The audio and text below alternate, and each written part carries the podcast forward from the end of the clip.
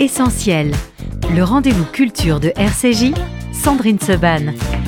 Et on va parler ce matin de John Baez et de Bob Dylan autour d'un ouvrage John Baez, une icône rebelle, le livre d'Elizabeth Thompson, traduit par Emmanuel Guilcher. Bonjour Emmanuel. Bonjour. Et euh, avec une préface d'Yves Bigot. Yves Bigot, bonjour. Ah, bonjour. Mais quel bonheur, pour ne pas dire plus, de vous recevoir tous les deux pour partir à la découverte euh, de ce livre de John Baez, de Bob Dylan. Et j'ai envie de dire, au-delà de tout ça, de toute une époque. Alors, pour vous représenter en quelques mots, Emmanuel, vous êtes journaliste, auteur, productrice française. Vous êtes depuis euh, quelques mois à peine maintenant, euh, directrice de l'antenne et des programmes de Public Sénat. Est-ce que sur Public Sénat, on écoute beaucoup de John Baez?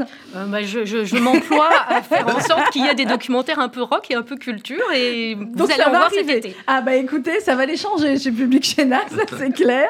Mais c'est une, une excellente nouvelle et vous étiez avant cela, euh, vous avez travaillé euh, à France 2, vous étiez directrice de la programmation, directrice adjointe de l'antenne de France 2. Yves Bigot, le maître Yves Bigot, journaliste, producteur, notamment vous avez écrit cette préface, vous êtes l'un des plus grands connaisseurs, passionnés évidemment à la fois de musique française, on vous avait reçu euh, beaucoup sur tout ce qui touche autour de, de Michel Berger, vous avez présenté des émissions un petit peu partout euh, et euh, vous avez été directeur des programmes d'RTL, directeur des programmes de l'RTBF, directeur général de TV5 Monde, etc., etc. Mais est-ce que au-delà de tout, votre vraie vie, votre vraie passion finalement, tout court, c'est la musique et la bonne musique, quelle qu'elle soit, Yves Bigot Euh, oui.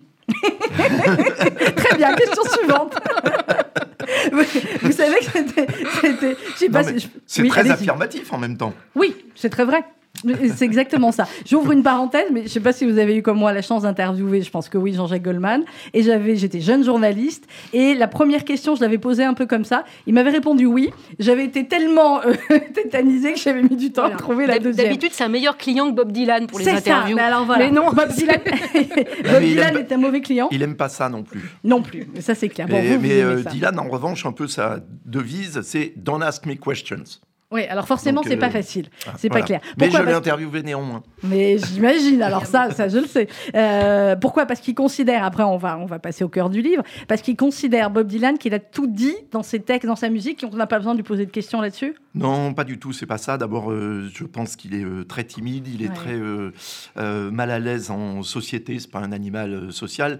Et puis, il a tellement été considéré pendant les années 60 comme le prophète de sa génération euh, que il disait à tout le monde, mais je n'ai pas les réponses. Je veux dire, Ouais. tout le monde, il y a quelque chose de messianique hein, euh, en Ah lui, bah oui. mais qui n'assume pas. Ouais. Et auquel il ne veut pas répondre euh, positivement. Il veut pas encourager les gens dans ce sens. Non, bah non, Ouais. lui, il dit, moi, juste, euh, je chante des chansons sur scène tous les soirs, hein, c'est tout ce que je fais. Ouais, c'est, un peu plus que ça, mais effectivement, je, euh, je comprends. Alors, Emmanuel Guilcher, euh, John Baez, qu'on découvre à travers ce livre, qui est vraiment passionnant parce qu'à la fois, évidemment, il est question d'aide, et puis il y a toute une question de, de l'époque, et puis vous allez aider, je pense aussi, à travers ce livre d'Elizabeth Thompson que vous avez traduit, à, à, hum, casser peut-être certaines images qu'on pouvait avoir de John Baez, ou à expliquer aussi son parcours, euh, son cheminement artistique et son cheminement, évidemment, politique et, euh, humanitaire. Euh, vous, avant de, traduire ce livre, est-ce que c'est quelqu'un que vous aimiez particulièrement? Est-ce que c'est une époque que vous aimiez, que vous connaissiez particulièrement? Alors, je vais dire oui, euh, pour paraphraser Yves. Et d'abord, je voudrais dire surtout que j'aimerais tellement m'effacer euh, devant le préfacier qui, euh, effectivement, Ah, a une connaissance pas, encyclopédique du sujet. Et moi, à côté, c'est une petite goutte d'eau. Et aussi, surtout, euh, parler au nom de cette auteure, Elizabeth Thompson, donc, qui, ne parle pas anglais. C'est la raison de... Parle pas français. pardon. C'est la raison de, de ma présence ici. Et qui, donc, a fait effectivement une biographie qui, qui a été qualifiée, c'est pas moi qui le dis, de référence euh, quasi définitive par euh, la presse anglo-saxonne. Et oui, jusqu'à présent, je m'étais intéressée aux icônes euh, du XXe siècle qui avaient, oui. été, euh, en- qui avaient fait plus que marquer par leur talent, euh, qui avaient voulu euh, faire quelque chose de leur célébrité et de leur don. Je pense à Brigitte Bardot, à Simone Signoret, et euh, pour qui la notoriété avait été euh, finalement un cadeau du ciel euh, et qu'elles avaient voulu, elles avaient voulu réinvestir. John Baez dit souvent qu'elle a eu deux dons, celui de sa voix bien sûr, et celui d'avoir le désir de, de changer les choses, en tout cas d'y contribuer. Donc je voulais écrire sur John Baez hein, parce que effectivement, comme beaucoup d'adolescentes, j'ai été, j'ai été Bercée, par ouais. sa musique et, et ses paroles aussi. et puis je suis tombée sur cette biographie, donc je me suis dit que finalement le travail avait déjà été fait et bien fait, et donc, donc je suis partie sur le fait de travailler avec l'auteur pour l'enrichir et effectivement pour parler pas mal de la France, parce mhm. qu'elle a une grande histoire d'amour avec la France, oui. puisqu'on est tout près de la mutualité ici. Hein, le premier concert en France, elle le fait en 66 dans ce lieu chargé de mémoire et chargé politiquement, puisque euh, le, pasteur King était venu euh, six mois avant euh, faire un discours. Léo Ferré y est beaucoup passé aussi. Et donc, c'est comme ça que je suis partie dans cette aventure un peu initiatique de traduction. Alors, Yves Bigot, vous le dites dans, la préface, vous citez au début, dès le début de la préface, vous citez Bob Dylan. Et vous dites qui mieux que Bob Dylan pour parler de John Baez Et un petit peu plus loin, vous expliquez à quel point elle incarne finalement, vous dites, les promesses, les engagements, les combats des Golden Six euh, c'était quoi ces Golden 60s J'ai des jeunes stagiaires qui, qui, sont dans le studio et puis je sais qu'il y a des jeunes aussi qui nous écoutent. Euh, ces Golden 60s, euh, c'était quoi finalement? Qu'est-ce que c'était que ce vent nouveau, que cette musique nouvelle qui a déferlé et aux États-Unis et en France? C'est la première fois dans l'histoire de l'humanité que la jeunesse impose sa culture à l'ensemble de la planète et, et de l'humanité. pourquoi? Mhm. Parce que pour la première fois, D'abord, elle a le pouvoir euh, économique, et puis elle a un niveau d'éducation euh, comme on n'en a jamais connu, parce que après la deuxième guerre mondiale, ben, euh, voilà, hein, on s'est dit qu'il fallait pas recommencer, que ça passait par l'éducation. Il y a eu les art schools hein, en Angleterre, hein, notamment, sans laquelle il n'y aurait jamais eu les Beatles, les Rolling Stones, tous, les, tous les groupes et les artistes anglais, et puis l'opulence américaine. Et quand on a de l'argent, on se cultive. Hein, c'est, euh, sauf à être Kardashian. Euh, voilà, c'est, ce qu'on fait. Et puis, bah, c'est porté par euh, bah, les, idéaux euh, d'après-guerre. Hein. C'est-à-dire qu'en fait, la génération des années 60, c'est la génération du rock, mais elle s'appuie sur la Beat Generation des années 50. Mhm. Euh, donc, et puis, les, droits civiques aux États-Unis aussi. tout ça est très... C'est toujours, c'est une convergence, évidemment, d'énormément de, de, choses. Et puis, c'est une parenthèse de l'histoire. Et c'est des années violentes aussi, parce que, évidemment, on a l'impression, a posteriori, que c'était euh, un âge d'or, et c'était un âge d'or culturel euh, et, artistique, et puis de l'espoir. Ce qui a changé fondamentalement, c'est que quand on se réveillait le matin dans les années 60, on savait et on constatait que si le monde était dur, il était meilleur que la veille. Euh, aujourd'hui, on allait vers quelque chose. Aujourd'hui, c'est l'inverse. Oui, on a un peu l'impression que l'histoire n'a pas tant changé. D'ailleurs, euh, euh, John Bess, qui est interviewé à plusieurs reprises dans, dans le livre, a dit il y a très peu de temps à Elizabeth Thompson que finalement, elle se rendait compte aujourd'hui que le monde d'aujourd'hui était quasiment aussi violent que le monde d'hier. Et c'est ce que dit Yves, c'est-à-dire qu'au moins hier, on avait l'espoir des lendemains meilleurs, comme, comme disaient les, les communistes, et qu'aujourd'hui, on sait très bien que les lendemains meilleurs, on va mettre du temps à les trouver ça sera peut-être des surlendemains. On ne trouvera pas. On va dire ça comme ça. Alors, euh, dans le livre euh, Une icône rebelle, John Baez, euh, Emmanuel Guilcher, il y a évidemment tout ce premier chapitre sur son enfance. Et il ce qu'il faut expliquer, alors, vous dites, on l'appelait Joanie, hein, sa famille l'appelait comme ça. C'est, elle n'aime pas beaucoup l'école, elle reste beaucoup avec sa mère. et c'est une famille avec des réunions de Quakers. Alors, il faut expliquer ce que c'est aussi les, les Quakers à l'époque et ce que ça va entraîner finalement comme, comme influence sur euh, la petite John Baez Alors, ça a une influence fondamentale parce qu'elle n'est pas dans une famille de musiciennes, hein, donc euh, finalement, elle a un talent assez inné, hein, même si du côté de sa mère, euh, les Chandos qui sont écossais, il y avait des mécènes. je crois même que dans, dans ses aïeux, il y a le, le, le, le, musicien baroque Handel a, a, créé un hymne pour quelqu'un de sa famille. Et puis, des deux côtés, il y a des pasteurs. Donc, évidemment, il y a beaucoup de chants chez elle. On écoute du Vivaldi du mhm. Mozart, beaucoup de musique classique, mais personne ne joue d'instrument de musique. Donc ça, ça va être quelque chose qu'elle va apporter toute seule. En revanche, l'engagement et donc effectivement les Quakers, donc qui est la première euh, école de dissidence, on pourrait dire, américaine, avec évidemment la pratique de la méditation, de la non-violence, du silence. Ça, ça va être quelque chose qui va être très constitutif chez elle, qui va lui apprendre effectivement à donner, à, réfléchir, parce que c'est pas une intellectuelle, mais très vite, elle va être, grâce à cette école, elle va lire des philosophes comme Thoreau, et puis Gandhi, ces pensées-là qui vont structurer sa vie finalement et qui vont mêler, qui, qui, qui, vont être déterminants. Est-ce qu'il y a d'autres artistes comme ça, Yves Bigot, où bien pendant leur enfance, il y a eu cette, cet environnement, quaker ou autre, qui a été fondamental après dans leurs engagements? Euh, Michel Drucker vous dirait nul ne guérit de son enfance. euh, Michel, si vous nous écoutez, on vous embrasse. Pas qui Michel Drucker. mais, euh, mais c'est la grande euh, phrase de Michel. Je suis d'accord avec voilà. Hugo. Ouais. mais non, des Quakers, il n'y en a pas tellement ouais. dans la musique. En fait, c'est des protestants empires. Mm.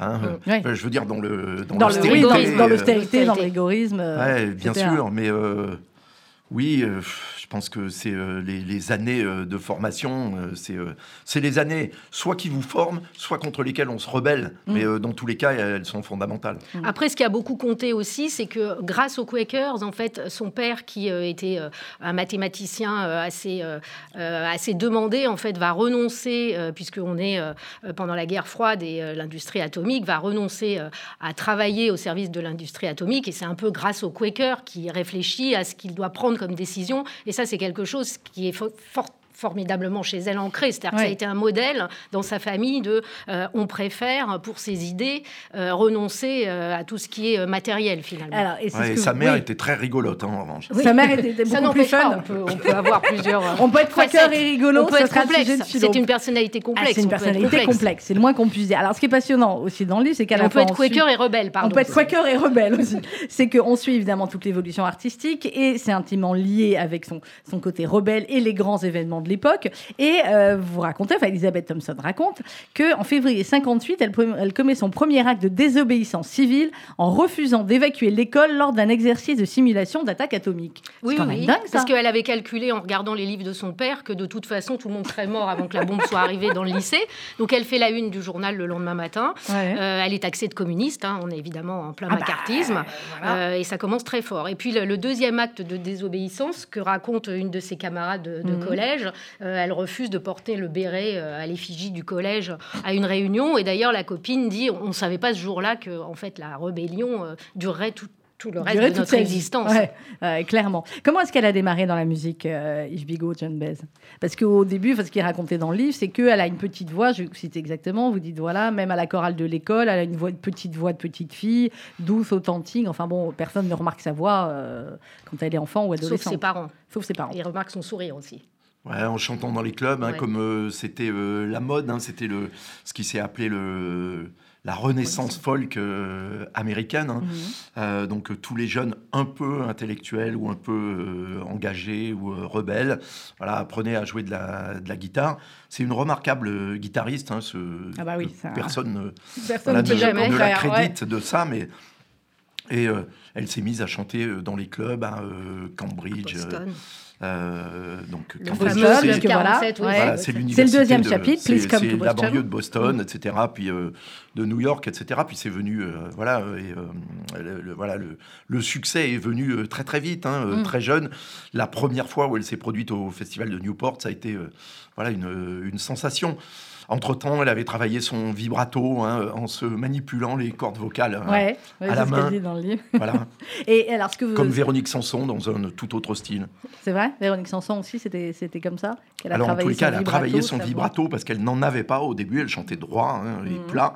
Et euh, elles ont voulu. Voilà, c'est deux personnes qui ont voulu avoir acquérir un vibrato.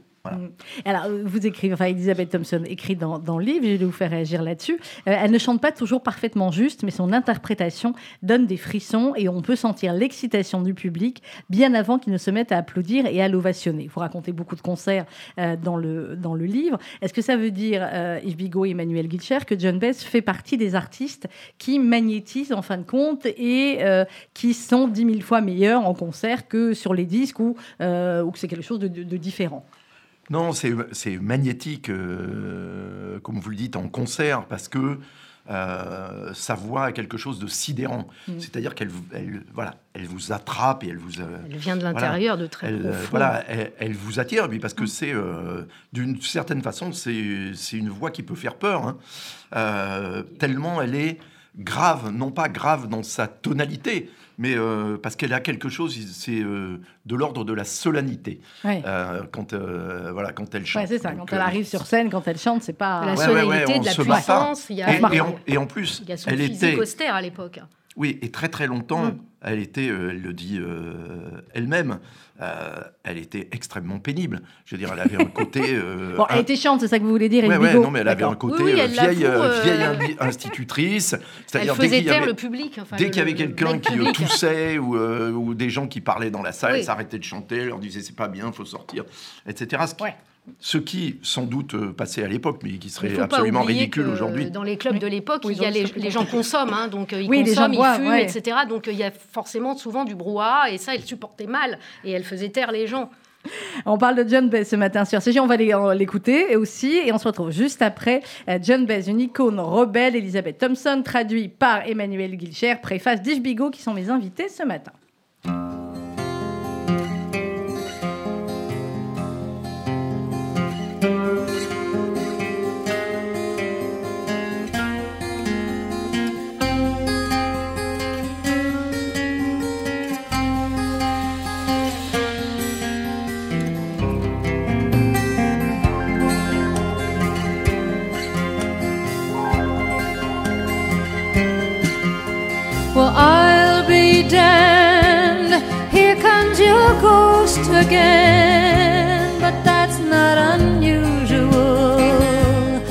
just that the moon is full and you happen to call. And here I sit and on the telephone, hearing a voice I'd known a couple of light years ago, heading straight for a fall.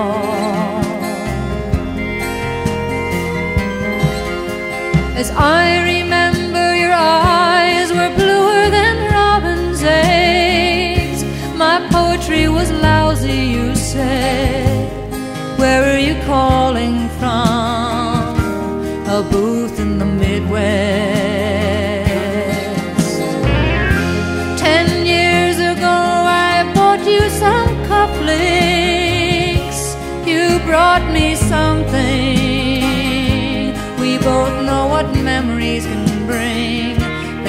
Diamonds and rust.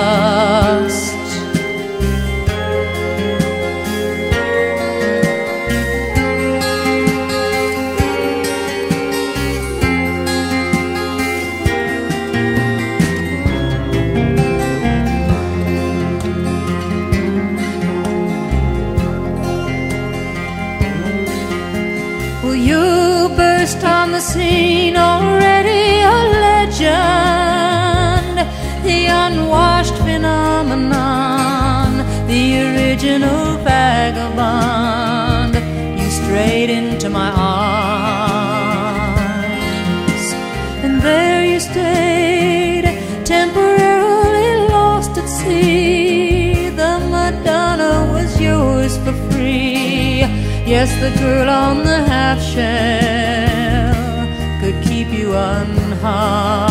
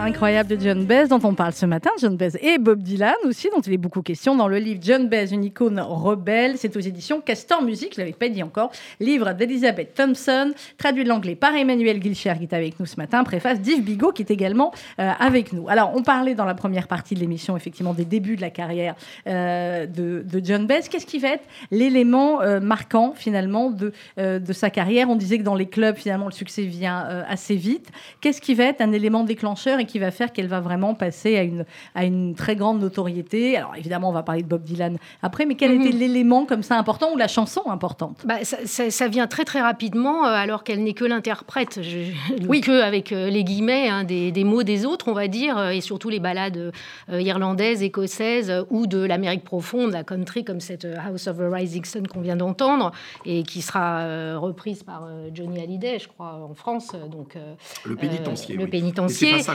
Et c'est pas ça qu'on vient d'entendre, évidemment. Je voulais dire ce qu'on vient d'entendre, mais moi je Euh, Et puis, euh, dans cette première partie, il y aura aussi Donna Donna. D'ailleurs, euh, en, en attendant l'émission, je l'entendais euh, interpréter par Claude François avec des paroles qui n'ont rien à voir. Avec le oui. Euh, Donna, Donna, donc, euh, Donna, dont- ouais.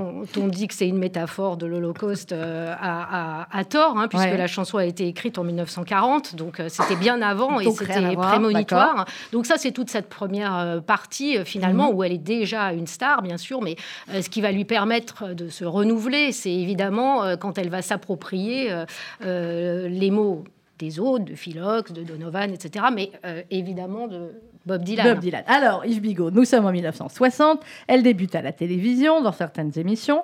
Parmi l'assistance, un jeune étudiant de l'Université du Minnesota qui s'appelle Robert Zimmerman. Je ne pouvais pas détacher mes yeux d'elle, se souvient-il. Est-ce que ça veut dire que c'est une rencontre? C'est un coup de foudre amoureux C'est un coup de foudre artistique Non, légende. je sais, Yves Bigot, c'est une légende. nous sommes là pour expliquer. Yves Bigot, la parole est à vous. Non, euh, un coup de foudre amoureux, ce- certainement pas. Euh, mais euh, John Baez est avec son petit ami de l'époque, quand la première fois où elle voit Bob Dylan sur scène, et elle est. alors ça se passe très mal pour le petit ami, parce que elle est. euh, Frappé voilà, par le, le euh, génie brut. par euh, voilà parce qu'elle euh, parce qu'elle entend par ses chansons en même temps elle trouve que ce gamin euh, est mal peigné mal coiffé sans doute mal lavé très mal joues. habillé Il a des gros jours. voilà oui oui il a encore du baby fat Ouais. hein, et mais voilà elle sait qu'elle vient de voir quelque chose qui Bon, donc elle aussi, c'est pas Voilà. amoureux, c'est artistique. Oui, alors après, ça deviendra amoureux, beaucoup de sa part à elle. hein. Euh, Ouais, je veux dire, ils ont, été, euh, ils ont été un couple, le roi et la reine du folk, hein, comme euh, les, les baptisaient euh, oui. les, les journaux euh, à l'époque. Lui, il lui doit beaucoup, hein, parce que c'est Oui, elle qui a permis sûr. de lancer sa carrière. Elle, la prenait, elle le prenait pour... c'était plus que faire ses premières parties, elle le faisait chanter pendant son tour de chant, à Mhm. l'époque où elle était voilà, une des plus grandes stars euh, américaines. Mais euh, C'est elle Voilà. qui va le faire découvrir au public. Absolument, mais euh, elle a été, voilà, dans, dans leur couple, on va dire, c'était elle qui était très très éprise. Lui, je pense qu'il la respectait beaucoup, mais qui profitait beaucoup du tremplin qu'elle lui a donné. Oui, bah écoute, en même temps, ça, ça pouvait être. Et puis, lui, voilà, lui, on va dire que lui était très polyamoureux. Voilà. Ouais. à l'époque, on disait pas ça comme ça. C'est pratique maintenant comme Moi, c'était expression. l'époque de l'amour libre, quand même. Oui, c'était l'époque de l'amour libre, mais polyamoureux, ça n'existait pas. On comme disait, un- mot. on disait un coureur. Voilà, on disait euh, quelque chose comme. Bref, Euh, Dylan, euh, comment expliquer qu'aujourd'hui, euh, l'image finalement et de John Baez et de Bob Dylan soit toujours aussi intimement liée C'est dû à toute leur collaboration, c'est dû au fait que les Français aiment bien ce genre de, de couple et de pouvoir dire voilà le roi et la reine de la folk et comme ça ils vont pas plus loin. À quoi c'est dû? Bah, D'abord, c'est dû euh, au génie de Bob Dylan et euh, au génie de son répertoire et euh, au fait que elle, finalement, était quand même, euh, je, je pense, enfin, à mon avis, une des meilleures interprètes de, de, de ces mots. Et- Ouais. Et donc, C'est ce qu'elle dit à un forcément, moment donné. Vous dites, elle n'avait pas toujours un grand intérêt pour l'histoire et le parcours d'une chanson jusqu'à elle. Ce qui lui importait, c'est de savoir si ça touchait son âme. Oui, absolument. Et elle a compris en plus que ça allait exactement avec avec idéaux personnels, c'est-à-dire qu'elle a porté euh, à un très haut niveau et partout dans le monde entier euh, ces messages-là de, de bon, les protestons, mais aussi les chansons d'amour, euh, d'amour déçu. Et puis finalement, quand elle, elle commence à écrire, hein, parce qu'on oublie qu'en dehors d'être une guitariste absolument Oui. géniale, ça a finalement été une auteure. Quand elle écrit, elle écrit sur Bob Dylan avec son, son immense album, celui qui a eu le plus de succès, je crois, Diamond and Rust, où elle revient euh, sur leur rupture, mais c'est pas la seule chanson qu'elle consacrera à Bob Dylan. Donc forcément, euh, elle, par, euh, elle, elle est aussi un peu la cause du fait qu'on les associe euh, Oui. autant. Et puis il y a cette partie nostalgique, très politique. Il y a la marche sur Washington. Il y a toutes ces images qui reviennent euh, constamment et qui font qu'effectivement, on a l'impression qu'on a été un peu arrêté dans ces années-là. Mais on peut pas la réduire non plus ni à Bob Dylan ni à ces années-là, parce qu'elle Mm. continuera bien sûr et, et elle essaye de se renouveler et elle a réussi d'ailleurs malgré ces périodes de creux, en tout cas en Europe, elle a réussi oui, à se renouveler jusqu'à son dernier album qui est quand même euh, plutôt une réussite. Euh, sur la partie effectivement rebelle et sur les, les, les protest songs, euh, Elisabeth Thompson écrit à un moment donné, je voulais vous faire réagir là-dessus, les contrats de la chanteuse interdisent expressément la ségrégation entre les noirs et les blancs, de sorte que les blancs qui veulent l'entendre sont obligés de se rendre sur des campus noirs où la pauvreté des installations ne devrait pas manquer de les choquer. La signature du Civil Rights Act n'interviendra que deux ans plus tard, ce qui fait de John Baez l'une des premières artistes majeures à embrasser la cause noire. Ça, c'était euh, c'était un de ses premiers grands engagements aussi, euh, Yves Bigot, à John Baez? Oui, bien sûr. D'abord, elle était extrêmement euh, courageuse, hein, même euh, téméraire. Mais oui, alors vis-à-vis de la communauté afro-américaine, elle est une icône euh, absolument incroyable. Moi, j'ai vu hein, dans les rues de San Francisco des clochards noirs se prosterner à ses pieds et lui dire ce que vous avez fait pour mon peuple, on ne pourra jamais vous le rendre. Je veux dire, donc effectivement, elle, euh, voilà, elle, elle a incarné euh, vraiment le, voilà, le, le combat de la jeunesse euh, blanche, pour le coup, démocrate, qui s'est battue pour l'obtention des droits civiques, mais très, très, voilà, très, très au-delà. Elle était très proche du pasteur King, Oui, mais pas, voilà, mais, ouais. mais voilà, mais, mais pas seulement. Emmanuel Guilcher là-dessus? Euh, oui, euh, très clairement, c'est une chanteuse de folk euh, qui est blanche, mais qui est effectivement à demi mexicaine, donc qui a toujours considéré, elle s'est toujours considérée comme faisant partie des minorités finalement. Ouais. C'est en ça qu'elle est rebelle aussi.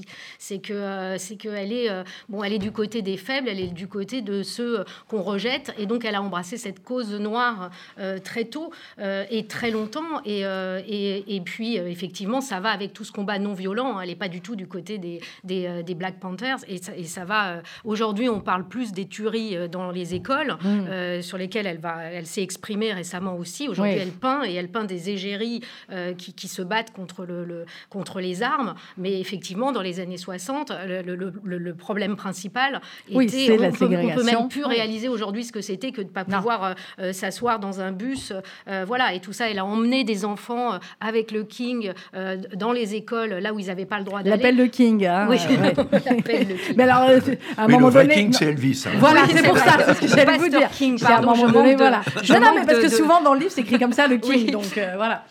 Mais on se doutait bien que c'était pas, que c'était pas Elvis Presley. Euh, sur le- les origines mexicaines que vous rappelez, Emmanuel Guilcher, vous dites à la fin de votre préface, Yves Bigot, euh, c'est vous qui lui avez euh, expliqué euh, ce que signifiait son nom euh, mexicain tel qu'on le prononce par les Français. Oui, absolument. Elle Oui, n'en avait bah, pas voilà. la moindre idée. Personne ne lui avait dit, alors qu'elle avait eu de nombreux petits amis français Ouais. avant moi. Ouais.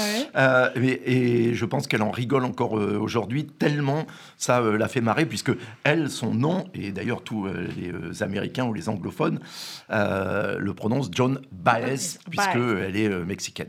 Alors, Et, et d'ailleurs, elle a souffert, Emmanuel le, le disait, elle, elle a souffert quand elle était jeune, adolescente et même racisme, après, hein. voilà, d'avoir la, la peau mate et de ne Ouais. pas ressembler brune, à, ouais, ses, à ses copines white anglo-saxon Alors, il s'est passé des choses assez incroyables. Évidemment, nos auditeurs vont lire le livre, donc je prends juste quelques, points. On est en 1967.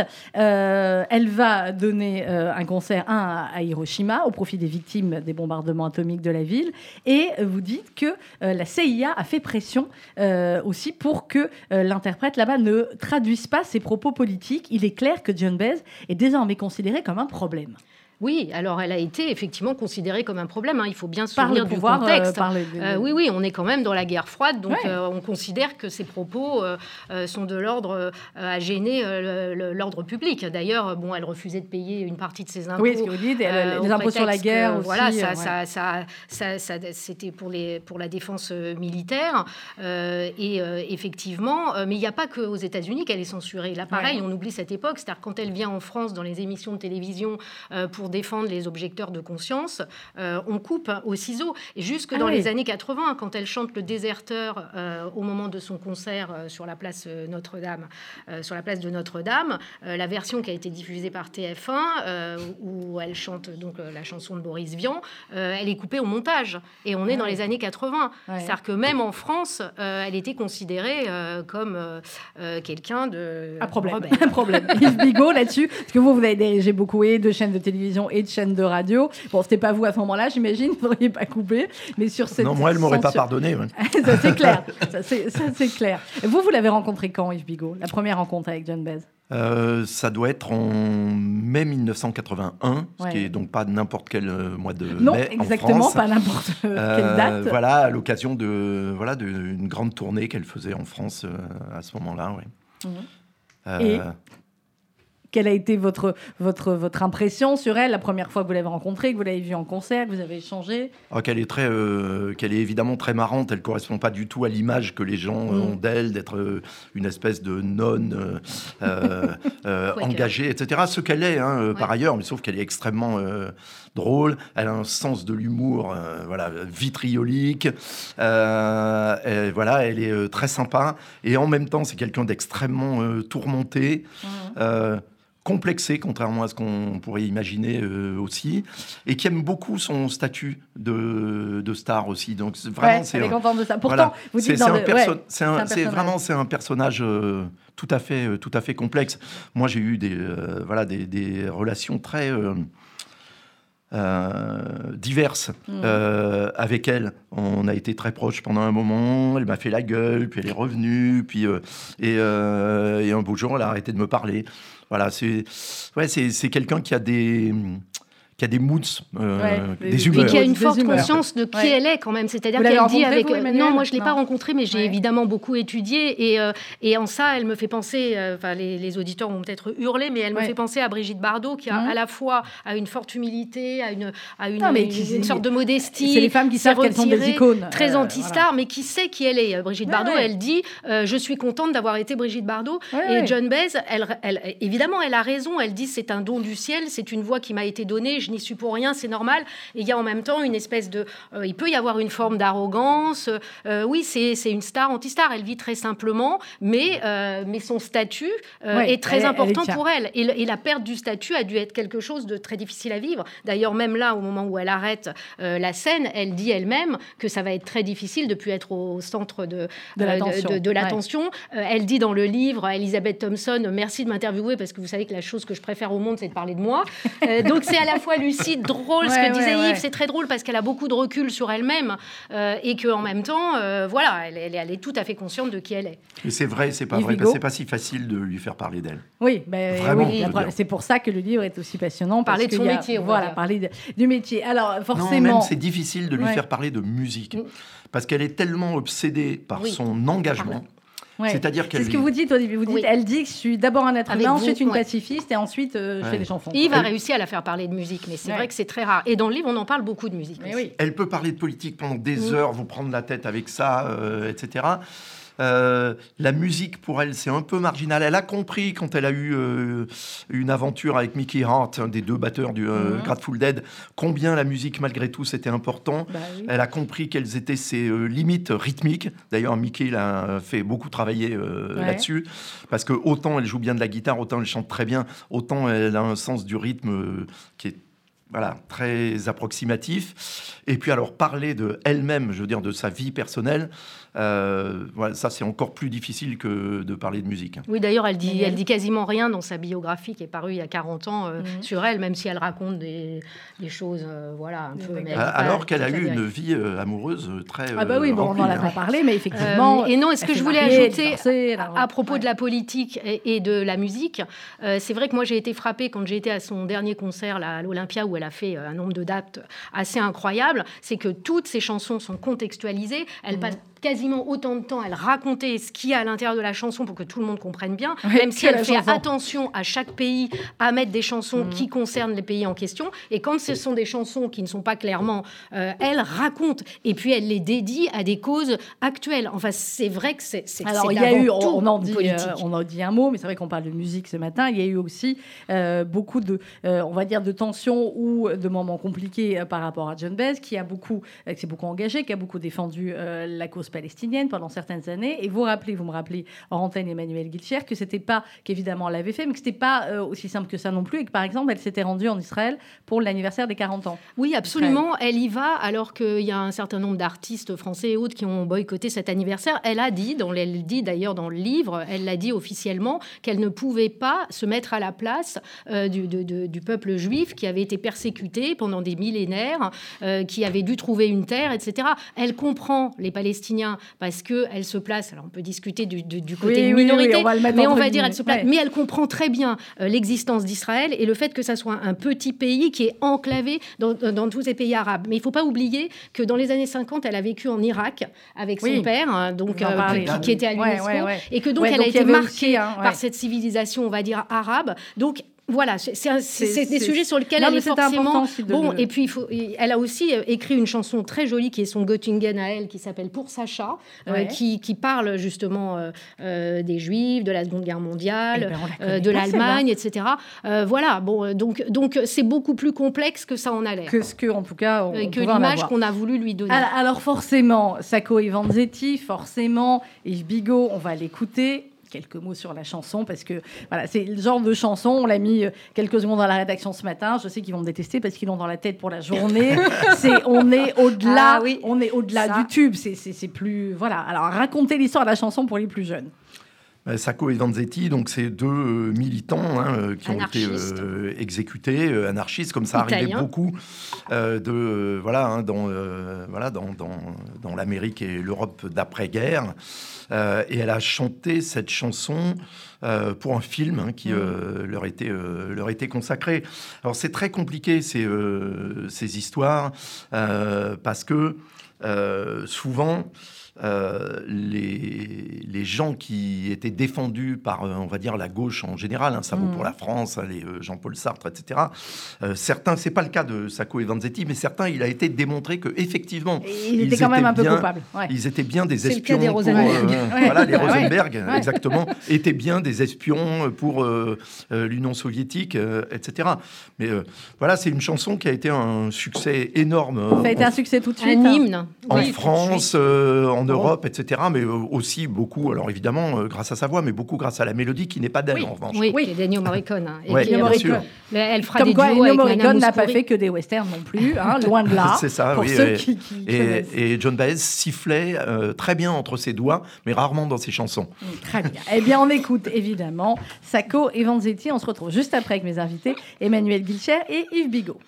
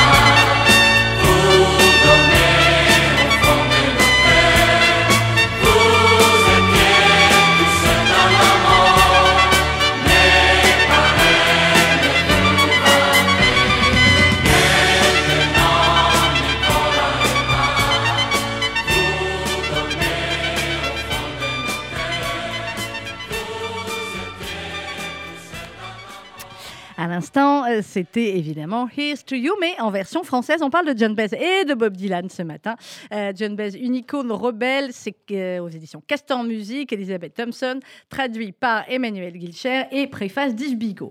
Euh, alors, dans le livre, effectivement, il est question de toutes les causes aussi, et, des musiques, et des chansons, et de la collaboration avec, avec Bob Dylan, dont je voulais qu'on parle un peu plus. Et à un moment donné, quand il commence à être sur scène, les deux, est-ce qu'il il y a eu des moments où les courbes, finalement, de notoriété des deux se sont inversées, Yves Bigot, et où je crois qu'à un moment donné, il pose la question euh, dans le livre, est-ce qu'il fallait dire John Baez, Bob Dylan sur l'affiche, ou Bob Dylan plutôt, et John Baez derrière? Ah, très vite, hein, les courbes se sont euh, inversées. Et d'ailleurs, c'est joué de manière euh, très pénible dans le film Don't Look Back de Penny Baker, la tournée triomphale en Angleterre hein, de, de Dylan et en Europe, où John Baez est là et où elle est la potiche qui ne sert à rien, où il la répudie devant, cool. devant les caméras et elle, euh, elle repart aux États-Unis. Euh, oui, donc euh, ça, oui, ça s'est inversé euh, euh, très très vite. Et vous savez, vous, vous disiez en début d'émission, on les lit beaucoup évidemment dans l'imaginaire et puis beaucoup euh, en France. Mais euh, je veux dire, aujourd'hui, quand on parle de Dylan, on ne parle pas de John Baez, alors que l'inverse est vrai. C'est vrai, tout à fait. Mais elle n'a pas un prix Nobel de littérature et puis elle n'a pas écrit les Oui, chansons qu'il a aussi. écrit aussi. Je veux dire, leur, leur, euh, leurs histoires sont intimement liées.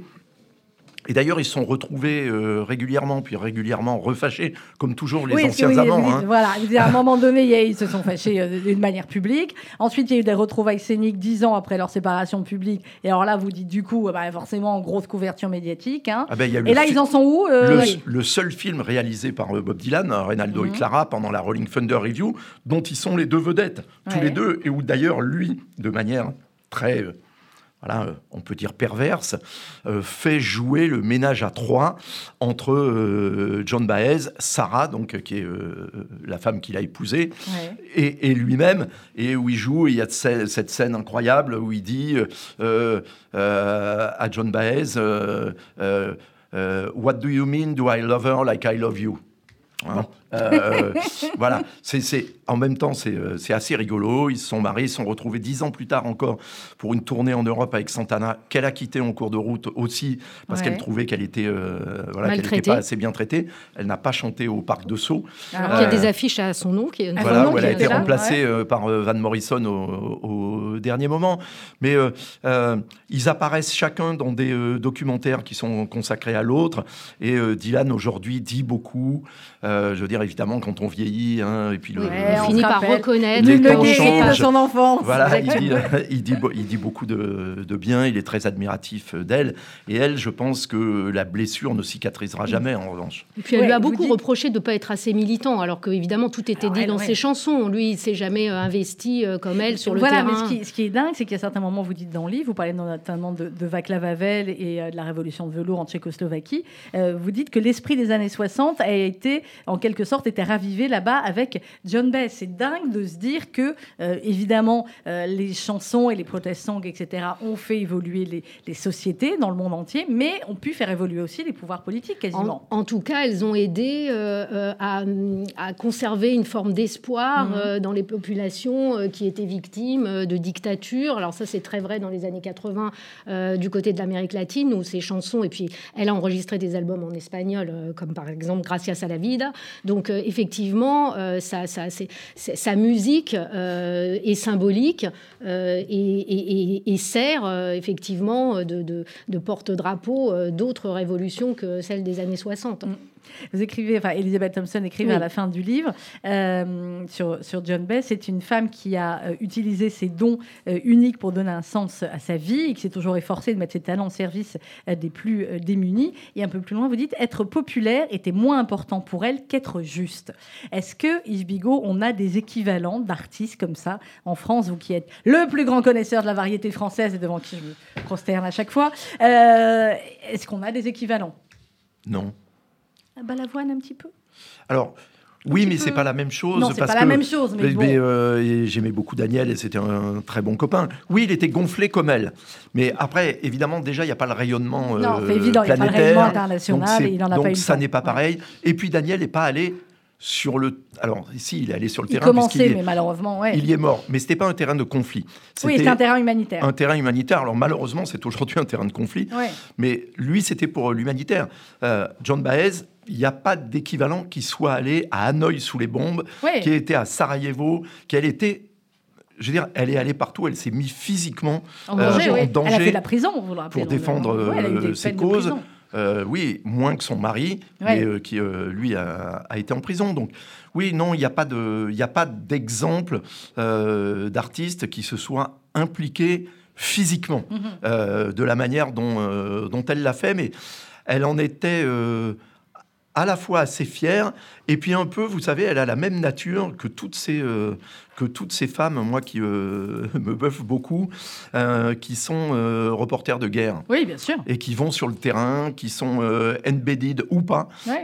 d'ailleurs avec les armées. C'est-à-dire, elle a cette espèce de truc, c'est plus fort qu'elle. C'est-à-dire, elle pourrait pas euh, rester tranquillement chez elle, euh, sachant que quelque chose l'appelle quelque part. Ouais. Voilà. C'est dans sa bien. nature profonde. Emmanuel Guilcher, il nous reste euh, 3-4 minutes et après on va terminer avec un Bob Dylan. Euh, qu'est-ce, que, qu'est-ce que vous avez appris, vous, et qu'est-ce que vous voudriez, ou qu'est-ce que John Baez aimerait, à votre avis, qu'on retienne euh, d'elle?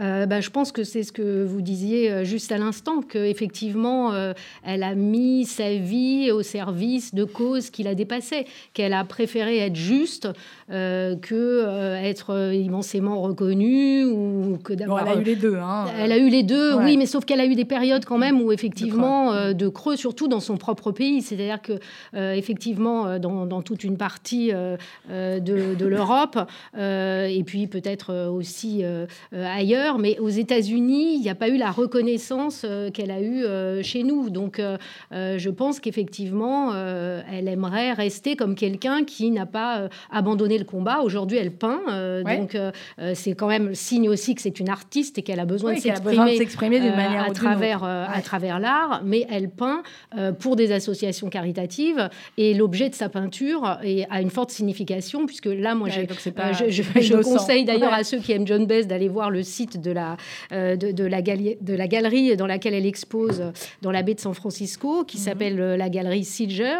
Elle a fait des portraits évidemment de Gandhi, de Martin Luther King, mais aujourd'hui elle s'intéresse euh, aux icônes d'aujourd'hui, à Greta Thunberg, à cette fameuse Ouais. Emma Gonzalez, qui est Ouais. d'origine cubaine, euh, qui doit lui, rap- lui rappeler quelque chose, qui est icône LGBT, parce qu'elle l'a été aussi, hein, Mhm. voilà, et qui, et, qui, et qui lutte contre le port d'armes aux États-Unis, ce qui est cruellement d'actualité. Euh, et bon, et donc euh, voilà. Donc moi, mon rêve, et je, je pense que ça lui plairait, mais effectivement, elle n'ira pas chercher parce que c'est son côté star. Mhm. Ça serait qu'il y ait une exposition euh, dans une galerie parisienne. Eh bien, écoutez, de ses œuvres. Donc, si quelqu'un nous écoute, en tout cas, la proposez. de San Francisco par est. Emmanuel. Bon, bah voilà, elle a, elle a déjà négocié. Yves Bigot, l'actualité d'Yves Bigot dans les semaines, les mois à venir. Il y a le- la nouvelle édition de la biographie extraordinaire sur Michel Berger. On vous avait reçu, Annette Lévy-Villard vous avez reçu pour cela. Et à la rentrée, il y a d'autres livres qui vont sortir. Écoutez, je pense que d'ici Noël, euh, mes euh, conversations avec euh, Manu Dibango, mon grand frère. Génial. Bah écoutez, euh, sur la musique française et sur la musique internationale, d'ailleurs aussi, on n'a pas fait mieux. Bon, vous nous ramenez Bob Dylan la prochaine fois, Yves Bigot? Écoutez, il y a- Allez, il n'y a que vous qui pouvez le faire. Emmanuel, Non, vous non. êtes d'accord avec moi ou Téléphone. pas Non, non, oui, oui. c'est- non, non, c'est pas moi, mais en revanche, euh, il est euh, très impliqué hein, dans euh, la cause euh, juive et la cause d'Israël partout Ouais, euh, dans le monde. Il a écrit The Neighborhood Bully là, euh, sur ce sujet. Mhm. Donc vous avez beaucoup plus de chances euh, qu'ils viennent vous voir que euh, tous les autres médias Si c'est vous français. qui lui demandez, vous faites l'interview pour nous. euh, Sandrine. Vous nous aidez, vous je- faites l'interview pour nous. Non, Allez, mais- check Yves Bigot. Ah, adresse- non mais ça, il n'y a pas de problème. Mais adressez-vous à son manager, Jeff Ouais. Rosen. Eh ben écoutez, voilà, on a, on a l'info. Merci infiniment Yves Bigot, merci Emmanuel Guilcher, John Bez, une icône rebelle. Euh, c'est aux éditions Castor Music et c'est Elisabeth Thompson. Et c'est vous qui avez choisi le Bob Dylan pour la fin, Yves Bigot, c'est lequel? Euh, Don't Think Twice, It's Alright, parce que je crois qu'il l'a écrit pour sa petite amie euh, Rotolo au moment où il commençait à fréquenter John Baez. Ah bien écoutez, voilà. Merci de votre attention. Dans quelques instants, vous allez retrouver RCG Midi présenté par Rudy Sada et l'ensemble de la rédaction. Bonne journée.